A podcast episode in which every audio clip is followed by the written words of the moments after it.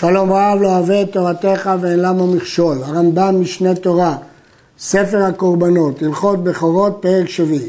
מי שהיו לו עשרת אלאים והפריש אחד מעשר, היו לו מאה והפריש עשרה למעשר, אין אלו מעשר. כיוון שלא הכניס לדיר, הוא לא מנה אחד אחד, אלא סתם הוא הפריש אחד, זה לא מעשר. אלא כיצד עושה? כונס כל התלאים או כל העגלים לדיר, מקום מוקף שמכניסים בו את הצאן ואת הבקר בשעת מעשר. ועושה לו פתח קטן כדי שלא יצאו שניים כאחד. הוא מעמיד אימותיהם מבחוץ והן גורות, כדי שישמעו התלאים קולן ויצאו מן הדין לקראתם, שנאמר כל אשר יעבור, שיעבור מעצמו ולא שיוצא בידם. הוא לא רוצה לצאת, הוא לא יכול להוציא אותו ביד. צריך לעשות איזה פטנט כדי שהעגל הזה ירצה, התלה הזה ירצה לצאת. וכשיצאו מן הדיר זה אחר זה, מתחיל ומונם בשבט, אחד, שניים, שלושה, ארבעה, חמישה, שישה, שבעה, שמונה, תשעה, ויוצא עשירי, בן זכר, בן נקבה, בן תמים, בן בעל מום, סוקרו בסקרה, צבע אדום, לסימן, ואומר, הרי זה מעשר. לא סקרו בסקרה, ולא מנעם בשבט, או מנעם רבוצים עומדים, הרי אלו מעשר. הועיל ומניין עשרה, עשרה וקידש עשירי, הרי זה מעשר. לא הסקרה מעכבת, ולא השבט מעכב, ואלא מה מעכב? המניין. מה שקובע את המצווה של המעשר זה המניין. כשספרת עשרה וקידשת עשירי, זה מעשר.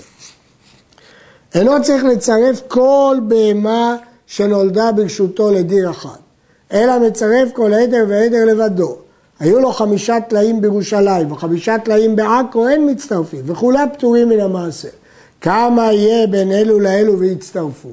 שישה עשר מיל. עד כאן שולטת עין הרועה, הרועה כשעומד באמצע יכול להשגיח אותם בארץ מישור, ולכן במרחק הזה מצטרפים.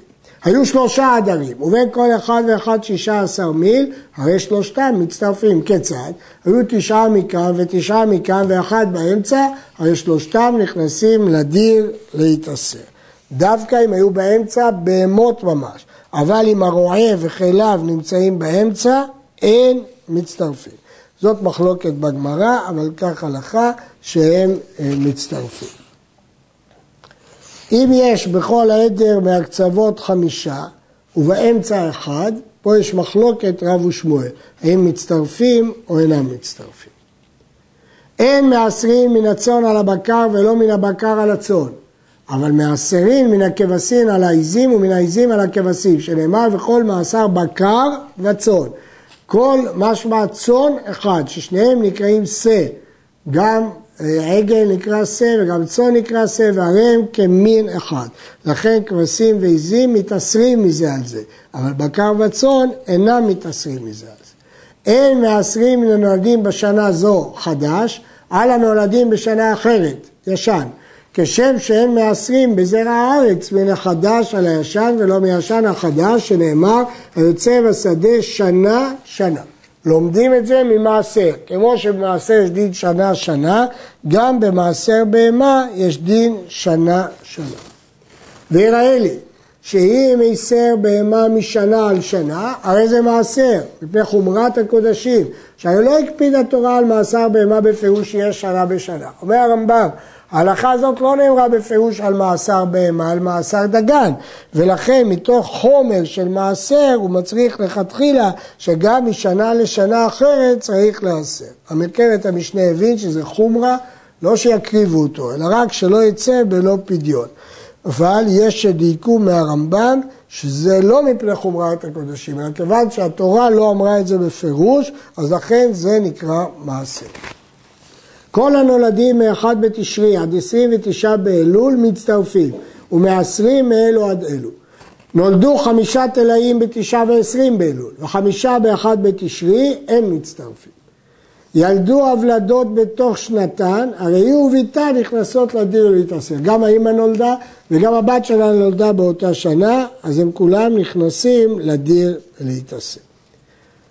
אמנם הרי למדנו קודש, מעמידים את האם בחוץ כדי שהבת תצא, פה זה ודאי בלתי אפשרי וצריך להצאה אחרת איך שהבת תצא. אין הטלאים הנולדים כמו הטבל שאסור לאכול ממנו עד שיעשר, כמו שבאנו במקומו. אין דין טבל עד שמעשר מעשר בהמה כמו בדגן, אלא מותר למכור ולשחוט כל מה שירצה עד שיעשר, שיהיה המעשר קודש ויאכל כלחתו כמו שבאנו. כל עוד לא הפרשנו מעשר, אז אין קדושה ואין טבל ואין איסור לאכול ולשחוט.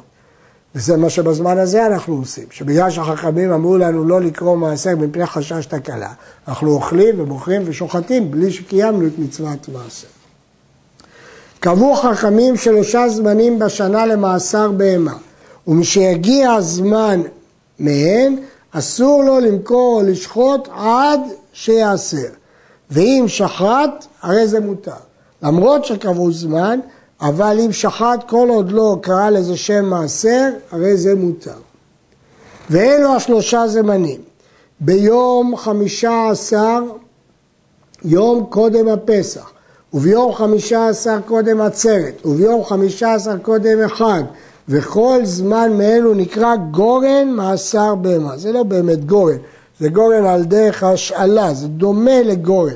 נמצאת אומר שהגרנות של מעשר בהמה ביום אחרון מחודש אדר, וביום חמישה ושלושים מספירת העומר, וביום אחרון מחודש אלול. ולמה קבעו הגרנות בימים אלו? כדי שתהיה הבהמות מצויות לעולי רגלים. אף על פי שמותר למכור קודם שיעשר כמו שבאנו, היו נמנעים למכור עד שיעשרו ויעשו המצווה. אז רוצים שיעשרו, יעשו את המצווה וימכרו את זה אחרי שקיימו את המצווה, ויהיה לבני ישראל עולי הרגל בקר וצאן. הכניס כל הצאן או הבקר לדיר והתחיל למנות ולקדש עשירי, עד שנשארו בדיר, בתוך הדיר פחות מעשרה, היו שלושים וחמש, אז היו שלוש קבוצות של עשר ונשארו חמש. הרי זה מניחם לגורן אחר, והם מצטרפים לאלה שיוולדו במשך הגורן הזה, והתאסרו הכל בגורן אחד. ואף על פי שהוא יודע שאלו יישארו במניין, הוא יודע מראש שיש לו שלושים וחמש, חייב להכניס הכל לדיר והנשאר יישאר. לא נגיד, אני אכניס לדיר רק שלושים, ואז החמש פטורים ממעשר, הוא חייב את כל ה-שלושים וחמש, ואת היתרה הוא חייב לצרף לגורן אחר. עד כאן.